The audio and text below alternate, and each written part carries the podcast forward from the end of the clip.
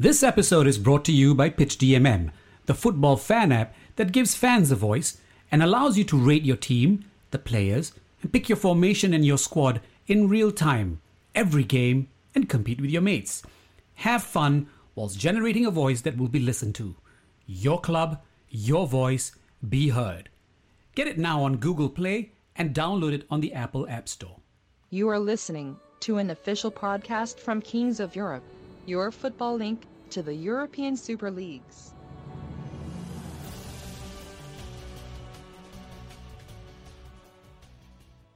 Welcome everyone to the funeral of the German national team. I'm sorry, I mean the Kings of Europe. Sorry, sorry, got my uh, got my my dates mixed up. Uh, no, it is in fact the funeral of the German national team. They become the third consecutive, third consecutive defending World Cup champions. Italy, Spain, and now Germany to not make it out of the group stage following winning the World Cup. Uh, quite a trend going on here, and actually for the last five.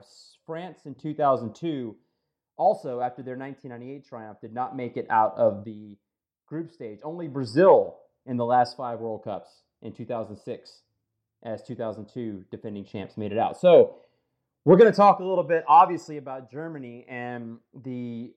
I don't even want to say disappointment, but it's more like a shell shock of results that they put on the board. They scored a minimal amount of goals. They conceded a lot more than they ever probably thought they would, and they deservedly go out. They they make no mistake about it. They they deserve to go out. We're going to talk a little bit about Poland, and that's the other team I think that of the 16 teams that have been eliminated that kind of stands out. And of course, we're going to talk about the fair play ruling that was really came into play today, obviously uh, with Japan, Senegal, uh, as far as to who moved on and who was eliminated.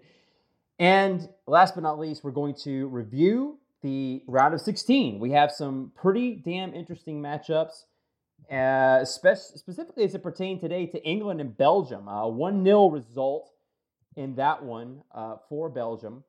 And that is going to basically come down to a matter of who wanted to finish. It was uh, at, at, a point it was England could finish second and get the easier path, or should they win the group and get and then you know. So we're going to talk all about the round of 16. There's some very intriguing matchups. At this time, though, as I finished off my 2017 barrel aged Ballast Point Victory at Sea Porter. My God, what a name. And it's so tasty and so nutritious and just delicious. Very good dessert beer, to say the least. I'm going to also welcome my two guests for this World Cup review uh, of the group stage and, of course, previewing the round of 16. Uh, a frequent, a frequent guest here on the Kings of Europe. I welcome back at this time my good friend, Liverpool aficionado Alex Miller. Alex, how are you doing, sir? Hey, Critty. How's it going? Thanks for having me on. I'm good. I'm just sipping a little Malbec 2014 mm. after some cheese and crackers. Um, yeah, I'm doing good, man. Um, towards the end of the week, starting to heat up now with the old World Cup. So, um, yeah, looking forward to discussing it today and the weekend awaits with some fantastic fixtures. It really, it really does. It really does. Uh, and also making a second appearance on the show. Uh, welcome back. Uh, normally he's a rival of mine, uh, but just because he wears blue does not mean that I hate him. Uh, I, and in fact, uh, quite a, a, a, very, very lovable character here. Very informed. He is one half of the FC Schalke podcast. So one of the, if not the only English-speaking Schalke podcast. I welcome back to the show, Jack Mang- Jack Mangan. Jack, how are you doing tonight? Doing well. The worst looking half of that podcast, unfortunately for me. But uh, thank you for having me back on, and thank you for uh, rousing me from my summer podcasting hibernation. Uh, hopefully, I can shake off some of the rust, and uh, it's gonna be back in the saddle. Most definitely. We've had obviously Richard back on uh, in the last three or four weeks to do the World Cup preview, so it only is fitting to have the uh, second half of that podcast and for everyone listening, if you are a Bundesliga fan or if you are an FC Schalke fan or just like to listen to two guys talk about some fantastic football in Gelsenkirchen in Germany, Uh, please do check out the FC Schalke podcast. Fantastic show. I've been a guest on there myself. They do great work, uh, as well as Richard Carmen's Serie A sit down. Also, uh, check that podcast out if you're into the uh, Italian show. Well, guys, we're going to break right into it. Uh, I have a lot to say about the events that took place yesterday with the German national team. Uh, I'm I'm going to get this off my chest and I'm going to hand it over to you two gentlemen to get your thoughts on it. But Germany came in obviously heavy favorites. Many many predicted them to be the, become the first team since the early 1960s when Brazil did it to repeat as World Cup champions. So back to back, hard to do, especially with the four year hiatus. Some players come, some players go, other players mature, some players get worse. Uh, it's it's always hard to figure out the chemistry because very few players play in two, much less three. Certainly not four World Cups. A very select few have ever done so. Many only get one chance, one opportunity, like Marco Reus, for example, uh, at age 29, making his first World Cup appearance. Should have been in 2014, but injuries have kept him out. So we have a very unique German squad. You have a very uh, good mixture of youth and experience. But what I saw was a lack of leadership. I, I saw on the 2014 side Bastian Schweinsteiger. I saw Philipp Lahm, both players for Bayern Munich, both on the pitch field generals. These guys command their, their you, you respect them. You follow them. They're natural born leaders. They've been doing this their entire lives. And there was just something missing, some kind of direction it seemed like missing on the pitch for this German side. You had Leon Goretzka, you had Mesut Ozil, who I claim Mesut Ozil is a clueless boy sometimes out there on the pitch. He looks lost. He looks confused. He gets a lot of hype because he does a lot of good things at Arsenal, gets a lot of assists, but playing for your club team with your players that you play 38 match days with in the Premier League year in, year out, it's not the same as coming together in the World Cup and having to come together in a very short amount of time and play with some some of the new players that have come into the squad recently under Joachim Löw and some of the players that that he knew well. First time in 24, I believe it was 24 matches against Sweden, he was actually benched. He did not start the game. I thought that was the right decision. I was nothing but not impressed by Mesut Ozil in the opener against Mexico. He also did not impress me yesterday against South Korea. Uh, this is a player who I think gets a lot of hype and is possibly outworn its welcome in the national team kit. I would not be sad to not see him at the 2020 European Championship, even more so at the 2022 World Cup. In addition to that, I saw a lot of possession and not a lot of knowing what to do with that possession once in the final third. I, Germany looked completely lost, cross after cross after cross into the box, very little direction, very little knowledge or seemingly forethought of what to do with the ball. Yeah, you can possess the ball. That's not a problem. Uh, you know, Bayern Munich is a prime example of that. They they are a possession team that goes into these Champions League semifinals against Real Madrid or Barcelona or Atletico Madrid, and they have possession and they lose every single time. Is it a coincidence that a lot of the players for the German national team play for Bayern Munich? Hmm, I don't know. Maybe it is. But they possessed the ball over 60% of the time yesterday against South Korea, yet they lost 2 0. Uh, you have some really interesting issues here with this team because there there is there is going to be a changing of the guard uh, for for I don't know 2020 at the European Championship, but certainly by 2022 we're going to see some new players. Is it the players, though, that Joachim Löw left at home that are going to be more of an interesting topic? Mario Götze, who is responsible for the goal that gave Germany the World Cup championship in 2014.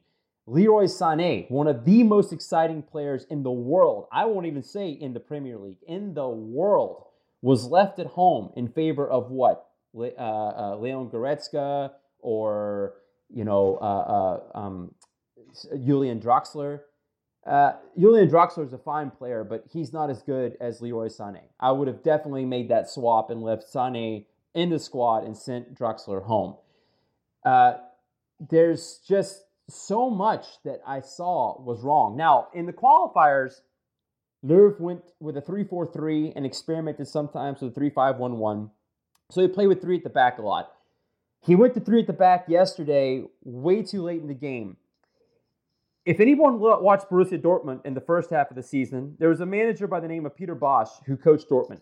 And after about six or seven match days, the rest of the Bundesliga figured out what they were doing very quickly. You have Sokratis, Lukas Piszczek, Marcel Schmelzer, and Omer Toprak in your back four. None of them are speedy players. None of them can get back quick enough. If you play a high line, you get burned. Well, it, it took about seven or eight match days, and Dortmund did just that. Germany played almost identical to me for many, many minutes in this World Cup of how you ultimately, without speed in the back four, can easily lose to inferior opponents. Mats Hummels is a world class defender, but he is not speedy. Jerome Boateng, not the fastest guy, not not necessarily slow, but he needs to watch out sometimes where he is positioned on the pitch. Obviously, German wingers they play high up the pitch, they support the attack. So you have Joshua Kimmich and whoever else is manning the opposite side are going to move up, whether that be Jonas Hector or whoever it may be. I think we all saw that uh, we were disappointed by certain players, uh, and there were some opportunities yesterday against South Korea. Obviously, Hummels had the header. There was a Goretzka header that was basically on target, but right into the hands of the South Korean keeper. Utterly unimpressed by the lethargic, seemingly uninspired performance against Mexico. This is what started it all off. And I, I, I thought to myself, we're going to find out really quickly if this is a one off or if this is going to be the trend for this tournament. Quickly turned out to be the trend for the tournament. They looked seemingly the same against Sweden. I didn't see much improvement. They did manage to get a 2 1 result out of that match, thanks to a probably what which should be the goal of the tournament. I mean, Toni Kroos, he that free kick is is what is what football dreams are made of. This is this is kind of what you dream of as a kid to have a, a free kick from that angle in the World Cup with elimination staring you in the face and he just he just he just delivers. I mean, Toni Kroos, one of the few players for Germany that actually did deliver. So getting back to the formations that Joachim Löw had during qualifications, where Germany, mind you, was a perfect 10 for 10. They had 10 wins, no losses, no draws. They were the only team in Europe that could claim that. No, Spain did not do that. England did not do that. Belgium did not do that. Only Germany. In this tournament, Joachim Löw goes with a 4 2 3 1. Uh, not necessarily a bad move, I don't think, as far as a uh, formation goes, but the tactics seemed uh, confusing sometimes for the players. They looked. Uh, I, I, saw Thomas Müller really yelling at his teammates more times than I can remember uh, in, in 2014 through seven matches combined, much less three. A lot of frustration, a lot of discombobulation, a lot of seemingly uh, confusion in the German team. I think Joachim Löw made the wrong personnel decisions. I think he left a lot of players home that maybe he should have taken. I don't know that Manuel Neuer was the best selection for keeper since he missed the entire Bundesliga campaign. Uh, Marc-Andre Ter Stegen played the season for Barcelona that he played. By the way, Barcelona lost one match, one match in La Liga the entire season. I would say, based on that, that Ter Stegen definitely earned himself the starting position. In the friendlies, in the warm ups before the World Cup, Neuer looked slow. He looked like he was making mental errors, judgment errors, even, which is something completely out of, out of character for him. This whole team looked out of sync and did not look like it fit. It just looked odd. And as a result, they are now the third consecutive defending champions to go home. And it's a shame because I think there's so much talent here. This is a complete waste of a World Cup for this German national team. With that being said, uh, Jack, I know that you uh, obviously one of the players that was making his World Cup debut, Leon Goretzka, is very near and dear to your heart as you followed him for years at Schalke. What are your impressions? What what did you see in this German team? What what why do you think they went out as early as they did? And if you were Joachim Löw, do you agree with the 23 man roster that he took? And do you agree with the tactics, tactics that he used? Uh, well, first of all, Leon Goretzka is officially dead to me. Um, I wonder why. Let, us get that straight first. No, uh, because he's going to Liverpool, right? Yeah. Yeah, right, right, right, right. I'd be, I'd be more happy about that, believe me. Um, Yeah. Anyway, I mean, a lot to respond to there. Uh, personally, I mean, I was not as high on Germany coming into the tournament as I think some people were, mm-hmm. but um, that doesn't mean I did not expect them to advance from the group stage. I mean, this is obviously um, a, a, massive shock. Maybe not put in the historical context, um, you know, given that this has happened three consecutive times, four out of the last five. But uh, even so, you know, a team with this much experience, both in terms of the personnel and you know the coaching, um, and a team that had the the qualifying record that you mentioned and all that. I mean, yeah, this is this is a team that you would expect to uh, not only advance from the group stage, but to to make a little bit of a run uh, as well at a minimum. And uh, I mean, particularly in the group that they were in. Uh, you know, no, no disrespect to uh, Korea, Sweden, Mexico, but um, I mean, come on. Like, I mean, I think I think pretty much everybody who's filling out a bracket has Germany finishing top of that group. Mm-hmm. Um, and uh, yeah, I mean, I think some of the question marks really started, like you said, in, in some of those warm up friendlies, and then also as we started to get a sense of what the what the 23 man roster was going to be once that team sheet kind of picture started coming together. And um, you know, I think we absolutely, I don't know, I said we. I'm sorry. Uh, I think uh, Germany absolutely missed the presence of of Mario Götze. I think his his counter pressing in particular is is something that is a, a, valuable skill that he brings to the table that somebody like Mesut Ozil does not um, as good as Mesut Ozil is, I think you saw that in a game like the Mexico game where, um, you know, when Germany's turning the ball over, uh, they're having difficulty uh, stopping teams for, from breaking immediately on them. Um, and that's what Mexico did a lot there, and that was that was a huge problem. So I think, um, you know, Götze brings a lot to the table in that regard, and um, yeah, Leroy Sané as well. Uh, I mean, there's been a lot of discussion from a lot of people um, especially in the Twitter sphere, saying that, uh, you know, Germany didn't advance because it didn't have Leroy Sané. I mean, I am absolutely not in that camp. There was a whole lot wrong with this team beyond Leroy Sané's uh, absence, but uh, for me, it was a shocking omission from the 23-man roster. As you said, mm-hmm. one of the brightest talents in world football. He's he's an electrifying talent. Um, you know, what was it like 14? He had the most assists in the uh, the Premier League, didn't he? Maybe second to Kevin De Bruyne. I mean, the, the guy had yeah. an incredible season. Mm-hmm. Um, and uh, you know, I think there was definitely times in some of these matches as well where you know Germany was playing uh, pretty narrow and really could have used somebody that would, would be able to run off the edge and get behind the defense and play some balls across. And that's you know that's that's Leroy Sané's bread and butter. That's how he makes his living. And um, you know, especially in this this last Korea game, I don't think Hector was getting forward enough. And like I said, everyone else was playing a little bit too narrow. And um, you know, these are these are bigger missions that I that I definitely think uh, hurt them. And there's certainly questions to be asked of uh, of Löw and uh, some people. They're so-called uh, loyalty players yep. that, that he picks consistently, kind of regardless of form or tactics, that kind of thing. That's certainly a question mark, but. Um, I think the other thing I'd say is I, I probably agree with you that there wasn't really a clear leader out there. I think maybe the closest thing to it you could say was Toni Kroos to some extent. Yeah, yeah, uh, yeah. You know, This is a big match player on a club level, and obviously in you know World Cup as well. And um, he definitely seemed to be the only person that was kind of level-headed and marshaling the team to some extent. But yeah, I mean, those are the, Philipp Lahm is is is a massive uh, massive loss, not just as a player, but as a presence in the locker room and on the pitch as well. And um, yeah, I mean, there's a lot more to say, but I'll, I'll, let I'll let Alex jump in here. But yeah, it's it's a very disappointing tournament from them, and uh, a lot of a lot of soul searching for Germany to do in the the coming days and coming years. Alex, uh, so as it pertains to Germany, uh, do you did you see with this roster maybe the favoritism kick in? You watch obviously Premier League, so you know Manchester City. He selects Ilkay Gundogan to go he leaves Leroy Sané at home. And I, I, all due respect to Ilkay Gundogan. And I think that Leroy Sané obviously wouldn't have played in the midfield. He would have probably lined up as a winger. But you have to look at the at, at what the, those two players bring to the table individually. Sané is five times the player that Gundogan is. I mean, he absolutely is a dynamic player who can create, score.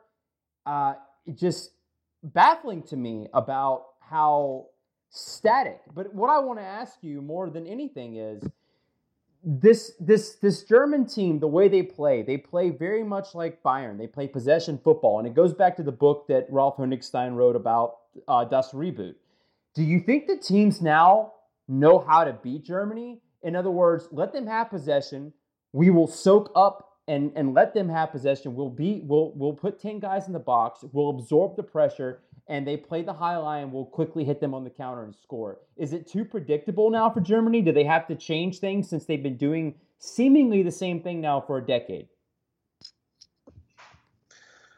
Um, well, first of all, um, very well summed up, both of you.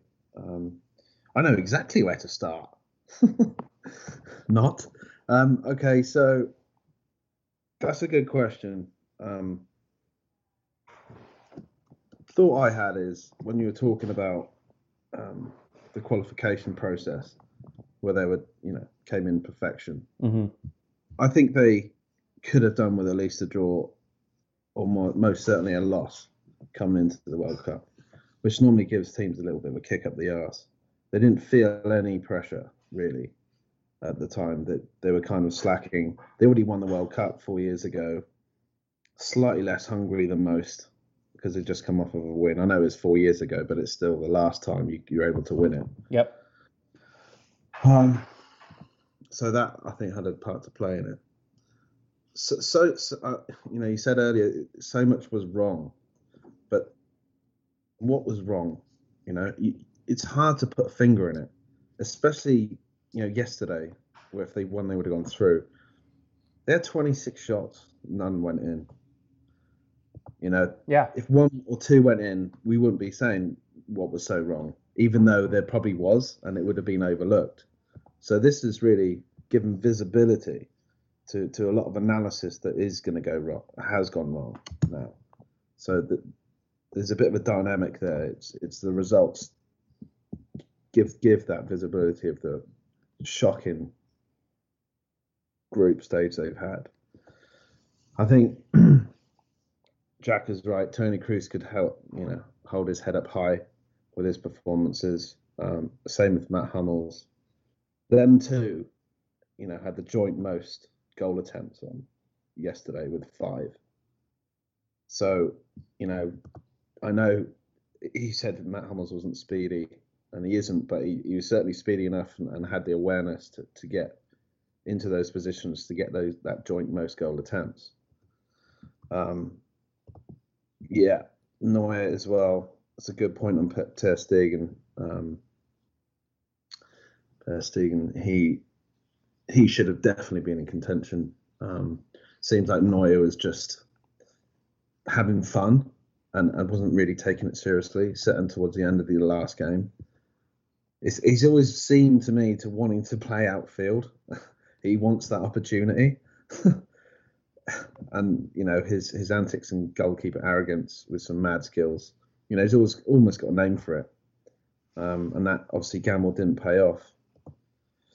But yeah, in the same breath, that was actually quite refreshing to see a goalkeeper going up at that late stage of the game. I've seen so many, you know, um, important games where the goalkeepers wanted to come up and stayed. So I, you know, fair play to him for doing that. It obviously didn't work out, but no, it didn't. Um, yeah, I mean, well, at least there's no chance of fucking England playing Germany on penalties. So. no, there's not. Uh, let me ask you this, uh, Alex. They are um, a tournament team. Sorry, go on. No, what I was going to ask you is, you talking about Neuer having fun, but at the same time, I don't know that he truly earned that position. I mean, it, it, it's it's it's it's hard for me to sit here and say, look at your stat sheet. What did you do in 2017, 18? Oh, uh, you did nothing. You didn't even play. And you know, I, I mentioned this to Richard Carmen on the podcast about three weeks ago that there were comments coming out that basically Neuer had said, if I go to Russia and I'm not the number one, then just leave me off the team. And I mean, that's he's he's also made some comments recently about how shitty Schalke was his final season there. That if without him they would have gotten relegated, which I think is up, completely absurd. Neuer has developed an arrogance and a cockiness about him that is not uh, very endearing. I, I, should say. I don't know what he. I think I think that that Kroos, as you said, he did play well, but but but uh, Alex, two goals scored in this entire group stage by Germany. They scored seven against Brazil in one game in 2014. Seven. Yeah. They scored Marco Reus. I, I, my, I, my heart goes out to him. I, am so happy that he scored a goal in this in this tournament. And the other mm-hmm. one was Toni Kroos. They scored two against Sweden, none against Mexico, and none against South Korea. So to your point, yeah, they, they had 26 shots yesterday against South Korea, but they easily could have lost to Sweden, and they did lose to Mexico. So basically, if you have them, you could you could swap out the South Korea game. Let's say they did win yesterday. Well, if they lost to Sweden, they would have been eliminated uh, last Saturday, so it wouldn't have even mattered. You could get your three points either way you want to get it, but they needed six to advance, and they and they couldn't get the job done. So there's so much that just looked off and it's not just the shots it's it's the conversion converting your chances into what counts the most you know teams like Atletico Madrid get one or two breakaways and they and and Griezmann sinks them and he does the same for France Germany basically I, I never saw them really have an effective fast break they never I, I their their counter press looked odd and it looked out of sync and the teams opposing them didn't look out of sync and didn't look odd. They they they looked like they were on the same page. It just there was something completely off about this team. It just it, it did not look and, and maybe you're right. Maybe it's the hunger. Uh, you know, maybe it's like you said, coming off the 2014 World Cup. But something has got to change, just like what happened with Spain mm-hmm. after 2014. Germany has to, has to have some some some uh, how, how should I say some some self reflection, if you will, because this result, uh, one more like this, and Löw can kiss his uh, 2022 contract extension goodbye. He will be out long before the next World Cup. So, uh, yeah, I think, um, yeah, like you said, taking your chances means means the most in any game of football, soccer. But in a knockout tournament like the World Cup, it's amplified. It's amplified ten times. You it's the first thing you need to think about is converting your chances because early early stages getting those points on the board is the most is so important but they didn't do that and they put themselves under more pressure and and losing you know not having you know the like Philipp Philipp Lahm or uh, World Cup top scorer like Klose and and even like a key dressing room figure like Mertesacker or retiring, you know, you're missing those big personalities mm-hmm. that, that that you need to have on the pitch to deal with that kind of pressure. Um, they, I think they just came in a bit too arrogant, and and coupled with not finishing their chances, and and that giving them a bit of a shock. And the last game having to win, it, it just it just didn't seem like what do you call it in German? Tur, Turnier Mannschaft a tournament team. Yes, yes, that's the correct terminology. Yep, you, you nailed it. Yeah. right on the head. they they are kind of a tournament team, but it just completely fucked up this time. Um, and I remember talking to you about it that that win against Sweden. You know, I think we both felt that it was kind of short lived. It would have been short lived, and it it just didn't seem anywhere near like the team they were last World Cup. No. But yeah, I, I love Germany as a team, and and you know they did you know, some of the players did their absolute best, uh, like Reus, Kroos, Hummels. Um, it didn't just didn't happen that way, and, and Sane was a big loss. He was one of the best players in the Premier League winning team, for God's sake. That alone, that alone should tell you that was a massive fuck up. Mm-hmm. Couldn't agree more, Jack. Uh, we're going to close out this topic, but I'm going to finish with you. Uh, want to ask you uh, two questions. One, well, I'm going to make a statement, then I'm going to ask you a question. This is the first time that Joachim Löw in a major tournament has failed to make the semifinals. So he has he has made the semifinals in every single tournament that he's managed Germany. This is the first time in history, in history, that Germany has not made it out of the group stage in a World Cup. This is monumental failure. With that said, having won the Confederations Cup last year with the B team, having won the 2014 World Cup, and having made every semifinal that he's ever managed in as Germany manager, does Löw get a pass and this gets to be a mulligan and he gets to prove himself one more time in 2020 at the European Championship, or have you seen enough and he's become too predictable? Wow. Yeah. Um, I mean, if you're asking me what I what I think is going to happen, I don't know. If you're asking me what I think should happen, um, I also don't know. I mean, listen, as you said, this guy has had an absolutely incredible run as as the manager of Germany. Um, you know, his record speaks for itself. I mean, I don't I don't have to explain it. You just went into it there. Um, and, and now that he's had, you know, maybe three bad games, um, suddenly everyone's calling for his head. And I understand this is the biggest stage. This is what it's all about. Everything else, um, you know, in, in the cycle between cups doesn't really matter if you if you don't perform uh, on this stage. But uh, I mean, it's a tough question. I mean, do you, do you get rid of a guy that ha- has done so much for so long? Do you think that um, if there was some some arrogance or complacency on his part, that this would be a wake up call for him and he'd be able to bounce back? I'm not sure.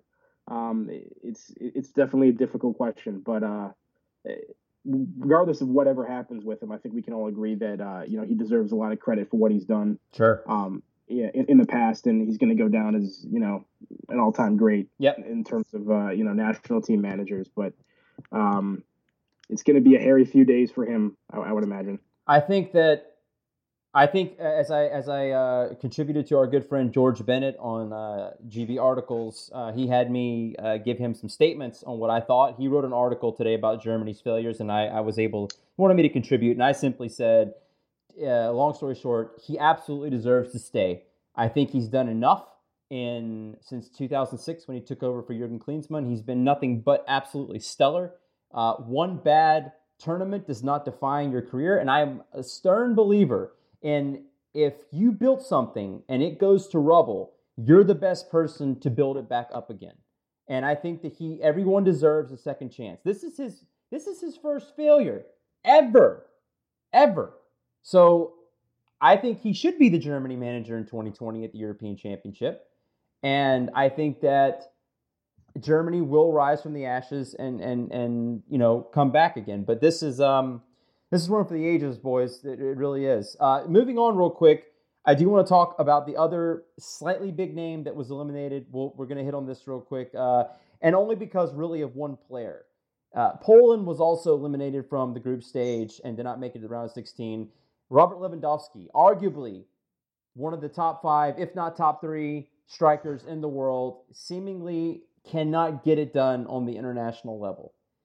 Uh, guys, how how how big of a deal is it that Poland was eliminated from the group stage? Because I actually had them going into the quarterfinals of this tournament. I, I, I can check it out three weeks ago on the podcast, but I'm pretty sure I had them going to the quarters where they lost to Germany of all teams. So, of course, both of them are gone now, so it doesn't really matter. But uh, Jack, how, how how surprised are you that Lewandowski again comes up with just a complete and utter disappointment when it went on the grandest stage? This goes back, mind you, to his Champions League failures at Bayern. I think this ties into that. Does it or does it not?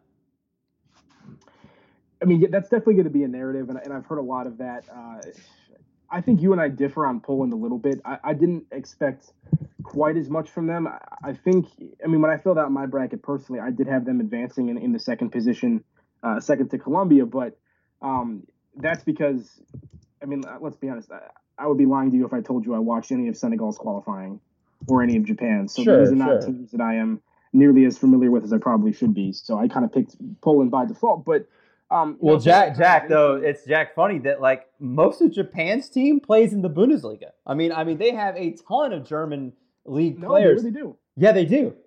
They do. What about that? There, um, there's definitely some name recognition on that squad, and on Senegal as well. To be fair, um, but you know, I was having a conversation pre-tournament, um, one of the things that came up was like, yeah, you know, Lewandowski's going to be in that in the conversation for for Golden Boot or whatever. And personally, I, I just don't think he has the service to really justify. I mean, I, I don't think he has the squad around him to create enough chances for him to be the kind of player he has at Bayern Munich. That Bayern Munich squad is a completely squad is, and I'm not trying to, you know, come down on the the, the talent of Poland too much, but um, you know, striker is a position that and feel free to take issue with this, but at least to me, is arguably more affected by the rest of your teammates than almost any other position on the pitch. Um, you know, because sometimes if you're up there in the center, you can be on an island, and I think you saw in a lot of these games how deep Lewandowski was dropping back, trying to get a touch on the ball, trying to get involved, trying to get the offense going. And and for me, that's not really where he is most effective. I mean, the guy's got great skills on the ball. He can dribble, you know, from deeper and, and make runs and everything. But um, you know, this is a guy that needs to be in and around the box, finishing chances and you know causing defenders problems. And when he's dropping back and you know into the midfield deeper and, and trying to you know create that, he's really just kind of taken out of his, his game, in my opinion. So mm-hmm. um, Poland for me was not a shock, um, but I also didn't expect them to probably be as poor as they were. I'll say that because they, they were pretty pretty useless in this tournament. Uh, Alex, real quick thoughts on Poland. Okay. Well, going in, um, I thought this group was probably the most close group that was. I mean, I couldn't call it. Um, you would have thought Colombia, possibly Poland and Senegal, but then you couldn't rule out Japan because they got some fantastic players as well. Um, I agree with Jack. Um, Lewandowski is obviously the big name player, but for his country, I don't think he's dealt with the responsibility as much as other players and other teams have. Obviously, number one would be Ronaldo. He hasn't had that. Um, yeah, obviously, you need a fucking team around you and close to you in the attacking third to give you that supply. Um, I mean, I'm not sure what his stats were um, this this this group stage, but obviously wasn't very good. Mm-mm. Not good enough anyway. Um, it wasn't that surprising. Um, it was. It, I think it would have been slightly more surprising if he scored a hat trick here and two goals there, because of the opponents were pretty evenly matched. I thought. Um, yeah, it's one of those. It's it's it is a talk. It is a big talking point, but not as big as some others. I mean, Poland going out wasn't didn't ruffle any surprises here or there. To be honest. Yeah. Um, well, to Robert yeah. Robert Lewandowski, all I say is, in the words of Justin Timberlake, "Cry me a river." Anyways, sorry. yeah. Uh, pretty good singing voice. Well done, Shit, I'm impressed. You that well, thank you, man. I, I, practice on Rock Band all the time. I have to get my my JT in, you know. Um, so we're gonna move back to another topic real quick that that reared its uh, uh, very controversial, very controversial head today. The uh, something fair play bullshit uh, ruling about uh, my team didn't kick you in the balls uh, more than your team kicked me in the balls, so you got more yellows and I got more reds, and there's a lot of ketchup and mustard and yeah, all this stuff. Uh, Senegal eliminated by this ruling from the World Cup. Japan advances to the round of 16 because of FIFA fair play something something. So, guys, if you're drawn even on points, goals, what is it? Goals for, goals against, goal differential, uh, whatever it is. I mean, how far down does this thing go exactly? in the tiebreaker? I mean, I think it's just uh, you know points, uh, goal differential, goals, and then the fair play. I think it's the fourth level. Is it mistaken. the fourth level? Okay. So what what do we what what do we collectively think about this? This is a joke. I mean, come on. It's it's is such a stupid concept. I mean, the fact that this Senegal team is going home on the backs of the kind of performance that Japan put in today, really non-football, if you ask me. Yeah. Um, uh, just I mean for a lot for you know having slightly more yellow cards or whatever.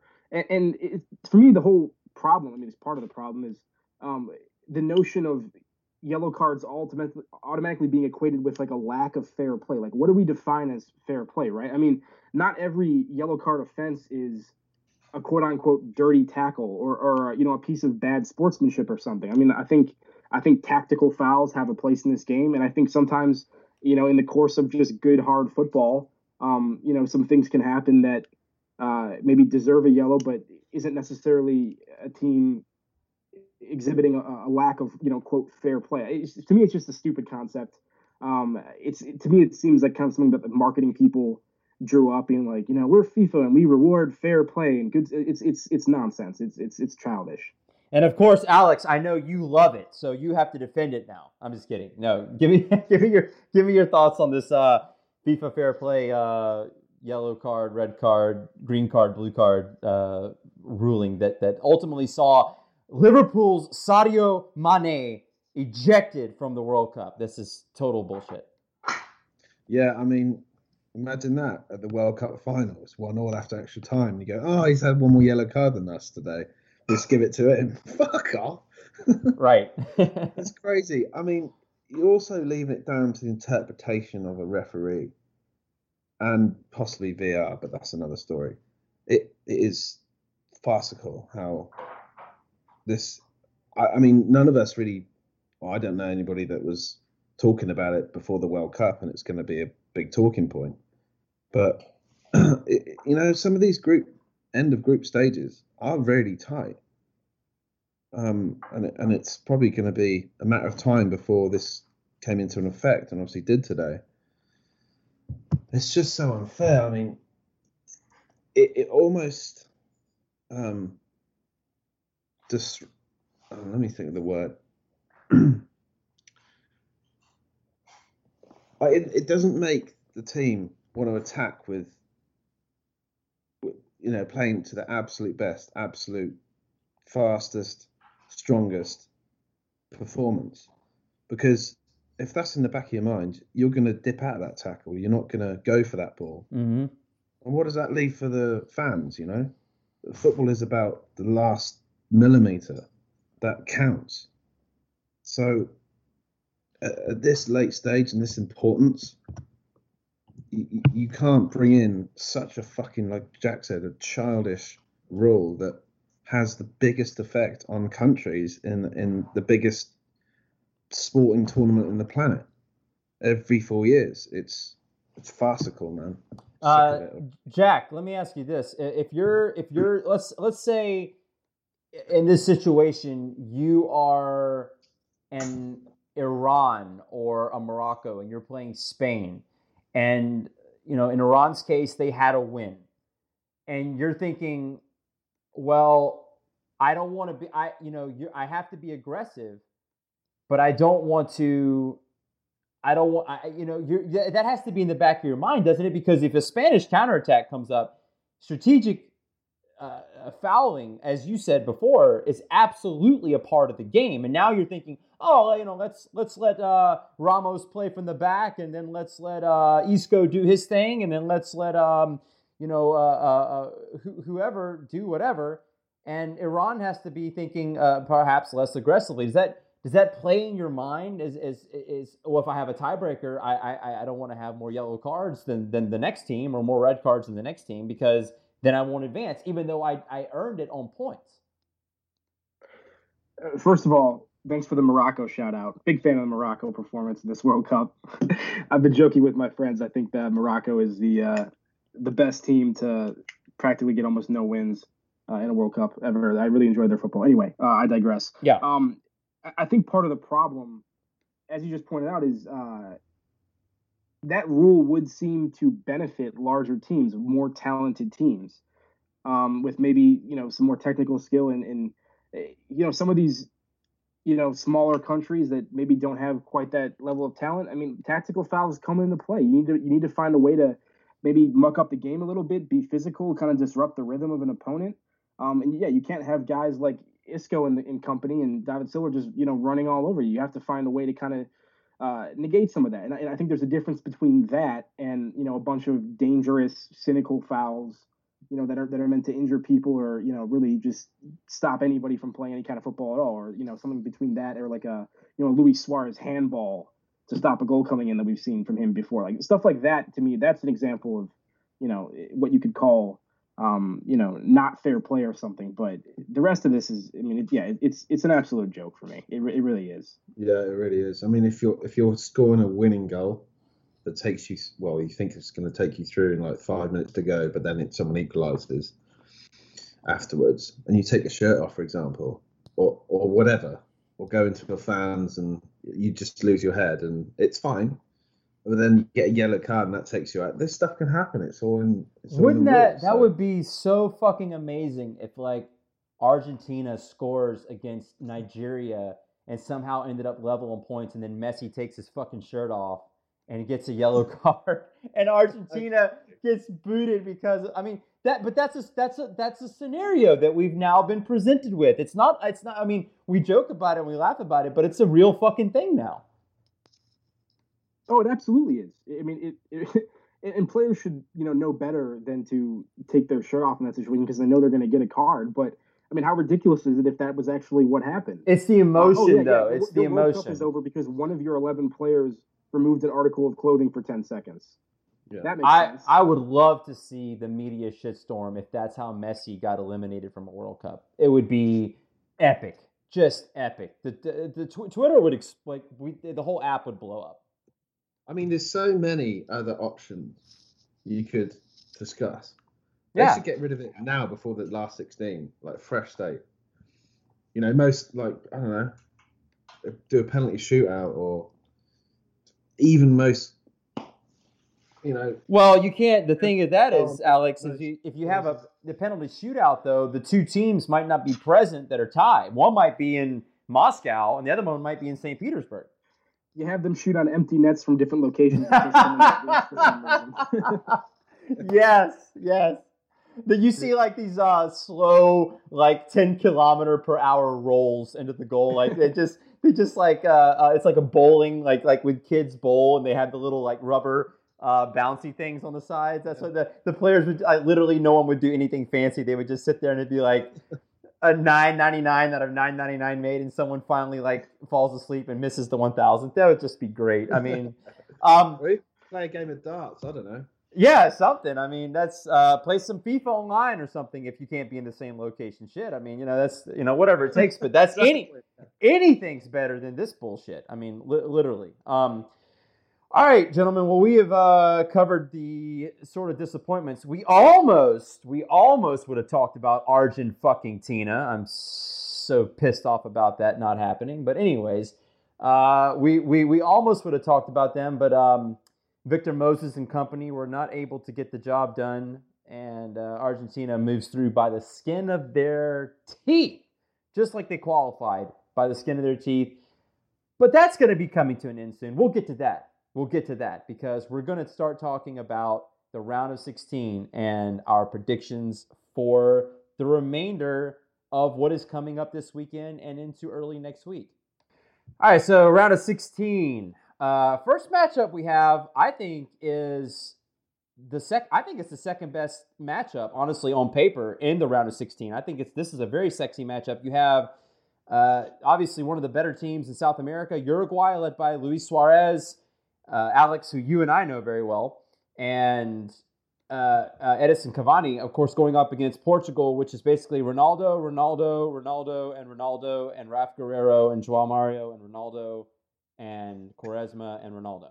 So, what do we expect from this match? Obviously, the winners get to the quarterfinals, no shock there. After a disappointing 2014 where Portugal did not advance, but the United States did in the group stage, you got to think Ronaldo, even with that European championship in his pocket, he's going to be looking to do some damage here. I see a, a motivated Ronaldo in this match. I, I, think Portugal goes through two to one against Uruguay. I think they go to the quarterfinals. Uh, just I think that if uh, Portugal kind of looked like they they they they, they looked to me as they did in the Spanish in the Spain game like they're playing up to the competition a little bit, and that's kind of what Real Madrid does. So kind of Ronaldo esque. They seemingly can get beat by Girona in La Liga, but when they play Barcelona, they have a good chance of winning. And this Portugal team seems the same. They they obviously played their asses off against Spain and got a well deserved three three draw. Um, and then of course played down to Morocco. And I know Jack, you said Morocco one of the better sides to not get a win, but you know, at the end of the day, I think we can all agree Portugal has more talent than Morocco. So uh, should have won that match. Didn't. It cost them the group. They ended up finishing second. Like I said, I think Portugal's going to win this uh, just based on the fact that they have, in my opinion, the best player in the world on their team right now. Uh, what, do, what do you guys think, uh, Alex? Starting with you, what do you what do you see in this match?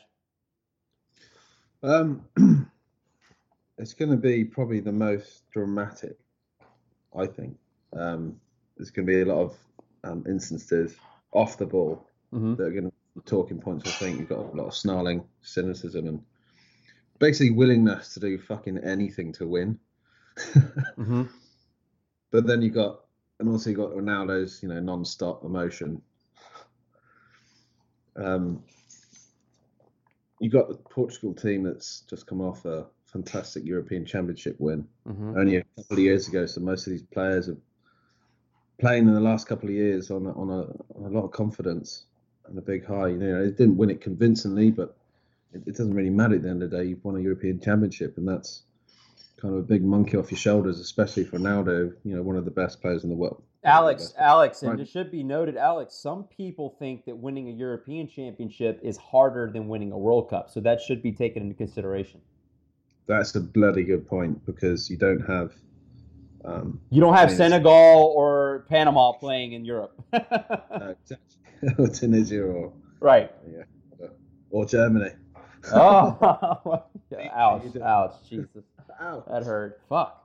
Jesus, Alex, anyway. Alex, too soon, man. Jesus Christ. I threw a curveball there, mate. Yeah, you did.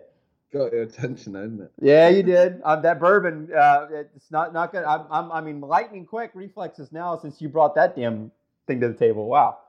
Wow, that Malbec's got me aggressive. it's supposed to mellow you out, man. I don't know what the fuck's going on.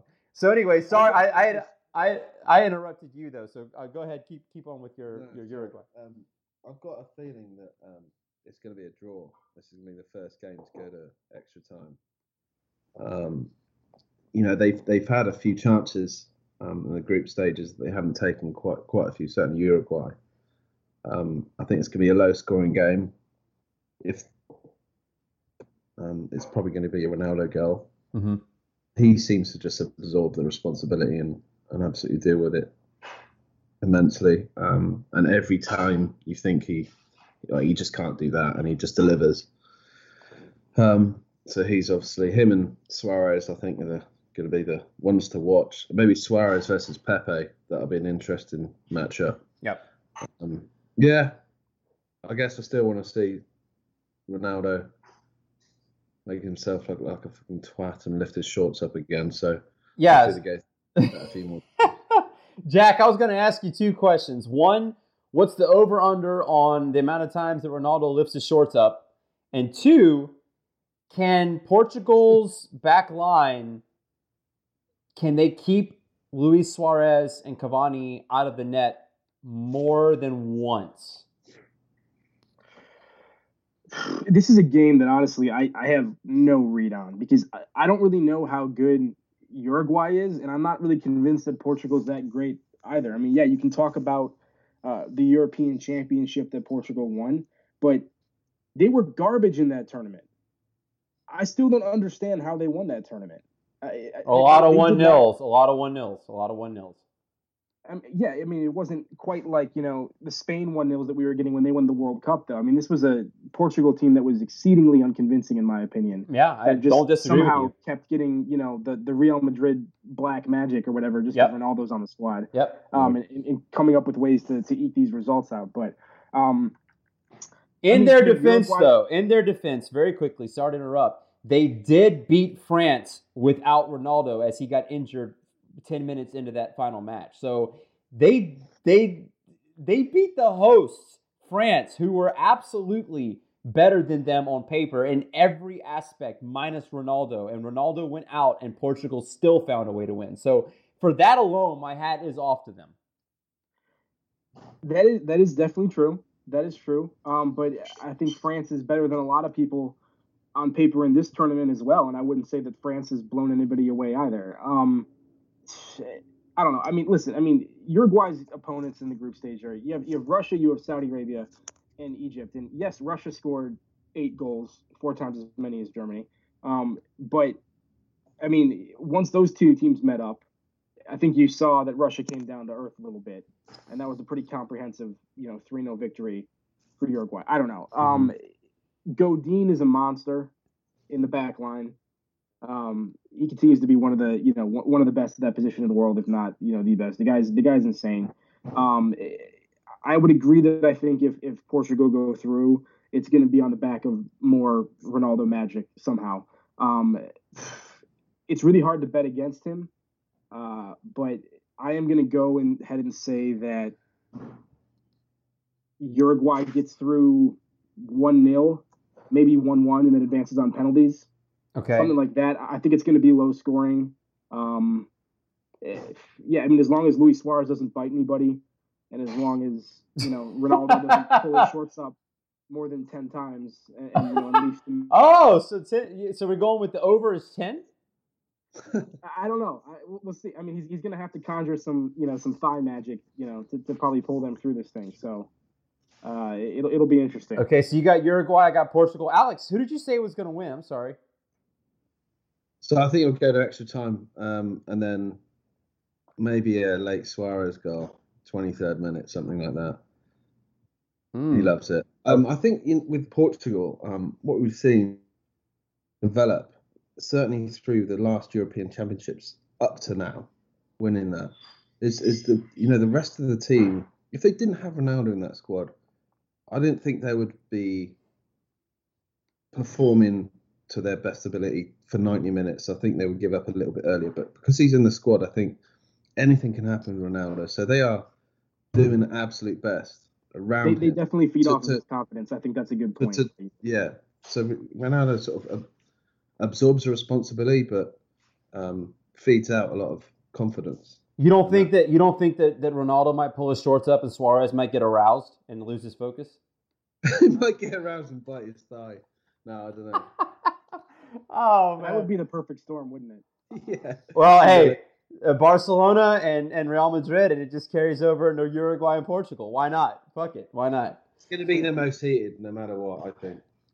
Absolutely. Uh, so moving on real quick, I don't think we have to talk too much about this. I think that that the uh, PEDs and the steroids and stuff have gotten Russia this far, but skill ultimately is what they lack against Spain. I, I don't even need. I'm talking about this is Iniesta's last World Cup. He's going to China after this. He's done at Barcelona. This is a new generation. Di- Diego Costa, uh, you know, Isco. Sergio Ramos, this might be uh, his last World Cup. I'm not sure if it's his last, but uh, he's you know he's he's moving up there. This Spanish team is just absolutely far better than the host Russia. Russia should be fortunate to just be in this position. They will quickly exit. I think Spain wins this one easy 3 3 0, 4 0. No no questions. Can't rule out the home support. Um, Okay, 3 1 3 3 1 4 1. Sorry. You can't rule out Putin rigging it. That's a tall order, Jack, to rig it against Spain. That's a tall order because uh, this this is like this, Spain is like Barcelona and Real Madrid and Atletico Madrid, the all stars of those teams. Like this is a this is a ridiculous side on paper. I, I personally have Spain winning the World Cup in my bracket, so I, I'm I'm right there with you. I think Russia's had some intriguing performances and some intriguing players. Uh, Golovin is one. Yeah, Golovin. Yeah. um, who- who's really impressed me. But uh, yeah, I, I would expect this to be fairly comprehensive for Spain as well. Alex, yeah, I think. concur. Yeah, I mean, it's going to be. I think there's only going to be one goal in it though. One 0 two one, possibly even three two. Cheryshev's on fire. Whether that's the steroids, I don't know. but- Diego Costa will uh, he'll bully his way to at least. Yeah, uh, I mean, they are a fantastic team on the paper. I mean, so you know, a lot of these big teams that have had a hiccup. You know, Brazil drawing, Switzerland. Obviously, don't want to say it, but Germany going out. You know, but you know, Spain. Again, they're they're a team that's that's won it fairly recently. Um, they they tend to sometimes take the foot off the gas and, and play like they're in the Spanish league against the lower teams. Um, but you know, they can often win a game with out of nothing, and they have proven that time and time again. So I Yeah. think there's only be one goal in it, maybe two one. Yeah, so so Spain advances. Uh, we have a clean sweep on that. Uh, all three of us agree on that. So this is this is obviously the biggest matchup uh, based on name in the round of 16. This is obvious. Obviously, in, in many years, this would be uh, worthy of a final of a World Cup final based on name. This is France and Argentina. Argentina has absolutely done nothing to impress anyone. They are lucky to be in this position. They're lucky to be in the tournament outright. but they're certainly lucky. They were in fourth place for most of when did they play? Tuesday. They were in fourth place for most of Tuesday. They get the winner in the 86th minute and somehow squeak their way through to the round of 16. It's just amazing how how Argentina has slithered their way through this this uh, entire process of the 2018 World Cup qualifiers and and both the group stage of the actual tournament. I can't see their luck continuing any further. And uh, despite how great Messi thinks he is, or we think he is, or he may be, the the players that you have a choker, one of the biggest choke artists in all of football that plays for Argentina. And Alex, you and I talked about him. You know exactly what I'm talking about. Gonzalo Higuain. Uh, yep. they, they, they won't do if if, if Sergio if if um if Aguero or Messi does not dominate early and often against France. France uh, just far too much talent, far too much experience in these kind of situations. They have more youth. They have a better coach. Deschamps is obviously a better coach than that mafia hitman that it, that's on the sideline for Argentina. At least that's what he looks like. I, I, I just I don't see any way out of you know I'm sorry, I just don't see any way out of this for Argentina. And hey, I may come back next week and, and eat all my words, but I don't think I'm going to. I think France, uh, 2 0, France advances in this one to uh, reach the quarterfinals. What do you guys think? Uh, Jack? Yeah, I I absolutely concur. I think this Argentina team is kind of a dumpster fire. Yep. Um, a lot of people felt that way about them uh, going into the tournament. Uh, I was among them. Uh, this is they're an incredibly top heavy team, first of all, right? Um, but some of that that heft that they have at the top isn't even making its way onto the field in terms of guys like you know Dybala and who else you want to talk about and Messi carried this team. How about we talk about final. how about we talk about Mauro Icardi, who's not even in the fucking squad. That's that's another that's another fair yeah, point. Yeah, we'll well. go there. Yeah, um, don't get me started on that shit. Yeah, absolutely. um, Messi carried this team to the final in 2014, but mm-hmm. Messi has not been putting in those kind of performances so far in this tournament. Mm-hmm. Um, obviously, an incredible goal that he scored against Nigeria. Those first two touches were magic, and you know a pretty pretty ridiculous finish as well. But beyond that, did not impress me at all. Mm-hmm. Um, telegraphing passes uh, you know, that, that are leading to turnovers. Uh, off the ball movement is lacking, in my opinion. Um, I mean, you watch the moments leading up to uh, Marcos Rojo's goal that ultimately put them through. Messi's kind of standing around.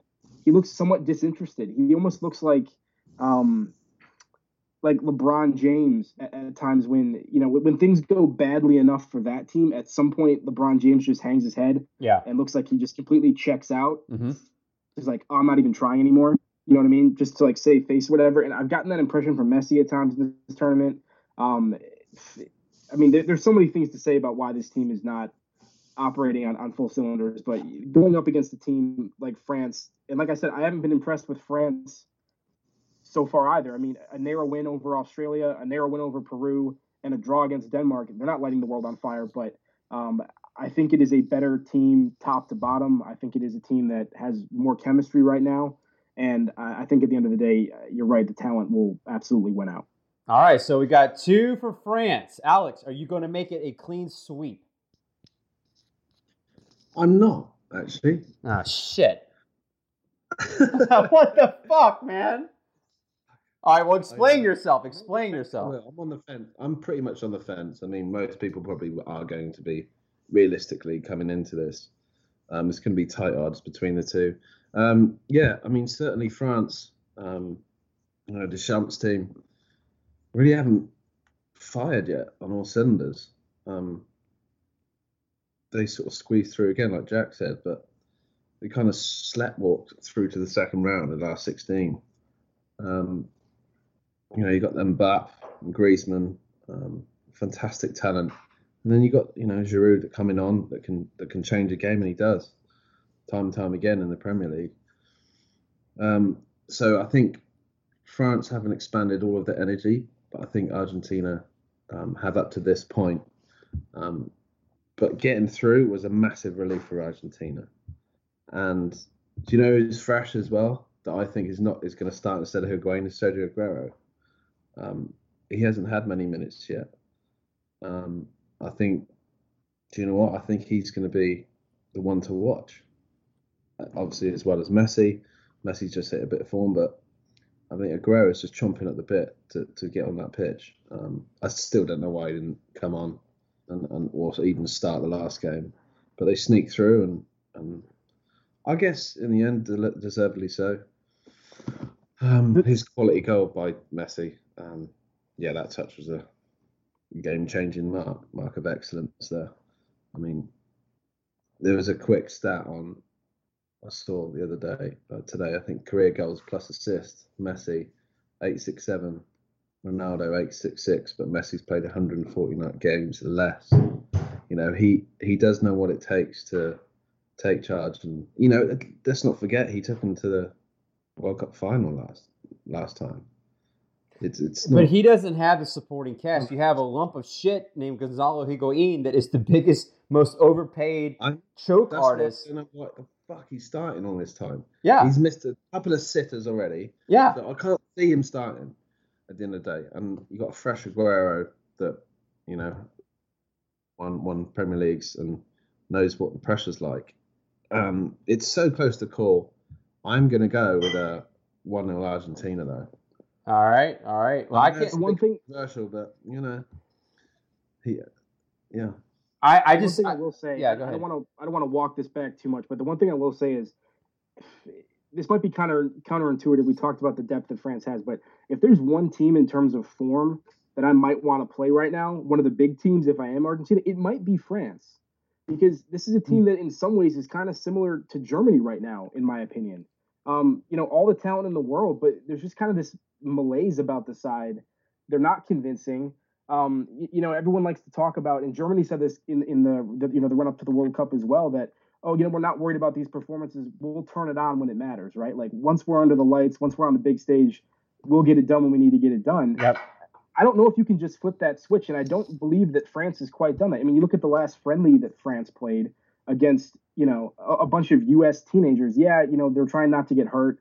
It's a couple days before the World Cup. Their mind's probably elsewhere, but they didn't look good there, and they haven't looked much better to me. So, I mean, if there's any team that Argentina might want to face, it actually might be France from sort of a different angle looking at it. And I, I guess I wouldn't be shocked if if Messi found a way to pull it off. But um, you know, I, I do think France will go through, but it's it's not going to surprise me too much. I've been underwhelmed by France. Okay. I, um, they played each other four times. Argentina have won every single time.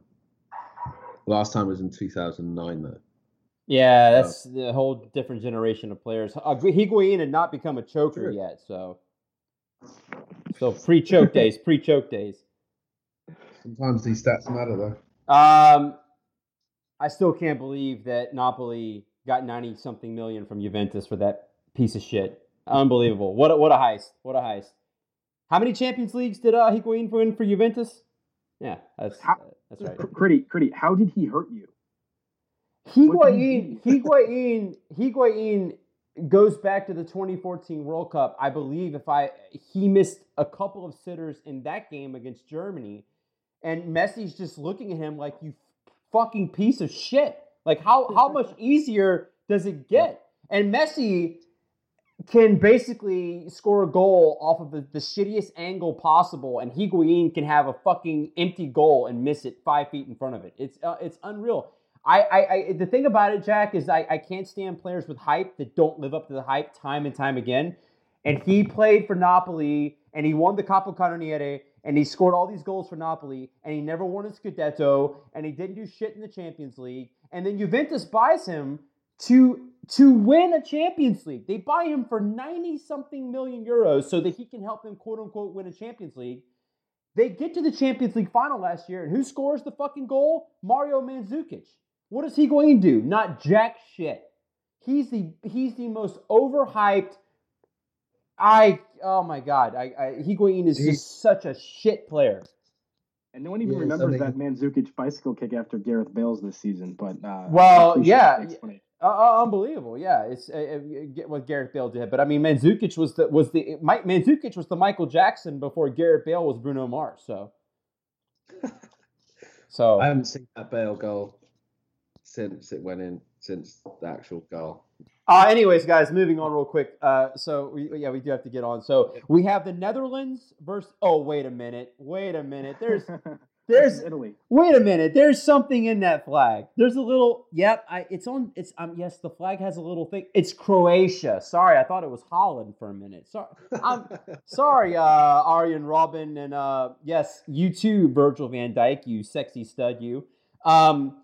No. It's it's Croatia versus Denmark. And my God, how good is Croatia? I mean, you've got Perisic, Rakitic, Kovacic, uh, Dejan Lovren. You've got Champions League finalists. You've got multi- Champions League winners. You've got, uh, I mean, th- th- this Croatia team is severely, severely under the radar. They th- this this team, this team could go all the way. They absolutely have the, the, the, the roster to win this tournament. I see nothing in this match other than a Croatia win, and I think it'll be quite a comfortable win. Eriksen's good, Delaney's good, but they're not enough to match Croatia's unbelievable starting 11. When they have their A team in, they are a very, very good side. Guys, what do you think? Yeah, I mean, uh, Croatia look like a tournament team. They look almost as good as Germany did in their group stages last time. They've controlled the games beautifully. You know, you know they seem to get the tactics spot on each time. Um, I, yeah, I think you're you're completely right. It's going to be a convincing win at three, maybe four nil. Denmark don't have enough. No. To compete with the likes of these star players, Mandzukic, you know, um, Modric, you got Kovacic in there. Rakitic has been playing fantastic. He's been controlling the midfield with Modric. It's it's a winning formula right now, and you know, long may it continue. And I'm really rooting for Croatia. Yeah, yeah. And, and, you know, going under the radar, doing going about their business the, the, the proper way and how football should be played. They, yep. You know, they're small part teams. Uh, it's been fantastic to watch and see them develop. Didn't didn't really have them as a as a big performer this this World Cup, but it's been great. So, Jack, who you got? Netherlands versus Denmark. I'm sorry, shit. sorry, I just sorry. Now I'm fucking myself so, up. Uh, Croatia Croatia versus Denmark. Sorry. With the absence of the U.S. men's national team from this tournament, there are two teams that I have been rooting for from the beginning, uh, and they are Belgium and Croatia. Mm-hmm. Um, Croatia, they're just nasty, dude. I-, I, love everything about this team. Yep. Um, so many itches. It's great. Um, and our and our boy Ante Rebic, yes, in the Bundesliga, having himself a tournament as well. He's he- been, he's been a pleasant surprise. Hell yeah. But yep. um, yeah, dude, Croatia, they just look like the real deal. They absolutely bossed that group stage. Um, you know, this is a decent Denmark team, but I personally don't see them being able to compete with with Croatia. I think they'll they'll need some magic from you know Christian Eriksen or somebody, but I, I don't think it's going to be enough. Croatia, they look like they're going to steamroll pretty much anybody they come across right now. Um, and they absolutely have the look of a team that could be a legitimate dark horse to steal this World Cup from somebody else. I'm not trying to get too far ahead of myself, but yeah. Um, if they keep up the level of play, they are they're dangerous. And, and, I mean, what can you say about Luka Modric that hasn't already been said? But I mean, they, they, I mean, just so much class in that midfield, so much class all over the team, and uh, I, I, think this should probably be a pretty comprehensive win for them as well. Yeah, I mean, how about Ante Rebic? How about the month he's having? He beats the shit out of Bayern Munich in the German uh, Pokal yep. final, and then he's having himself a fantastic World Cup as well. I feel I, the guy. I just root for him. He's just such a, a a high energy player, and you just he gives everything he's got for either Frankfurt or Croatia. Uh, I, am so happy for him that he's he's getting to shine at such a, on such a large stage. Hundred percent. All right, guys. Moving on. Uh, back four now. We're on the uh, the the second second uh, second uh, second part of the round of sixteen.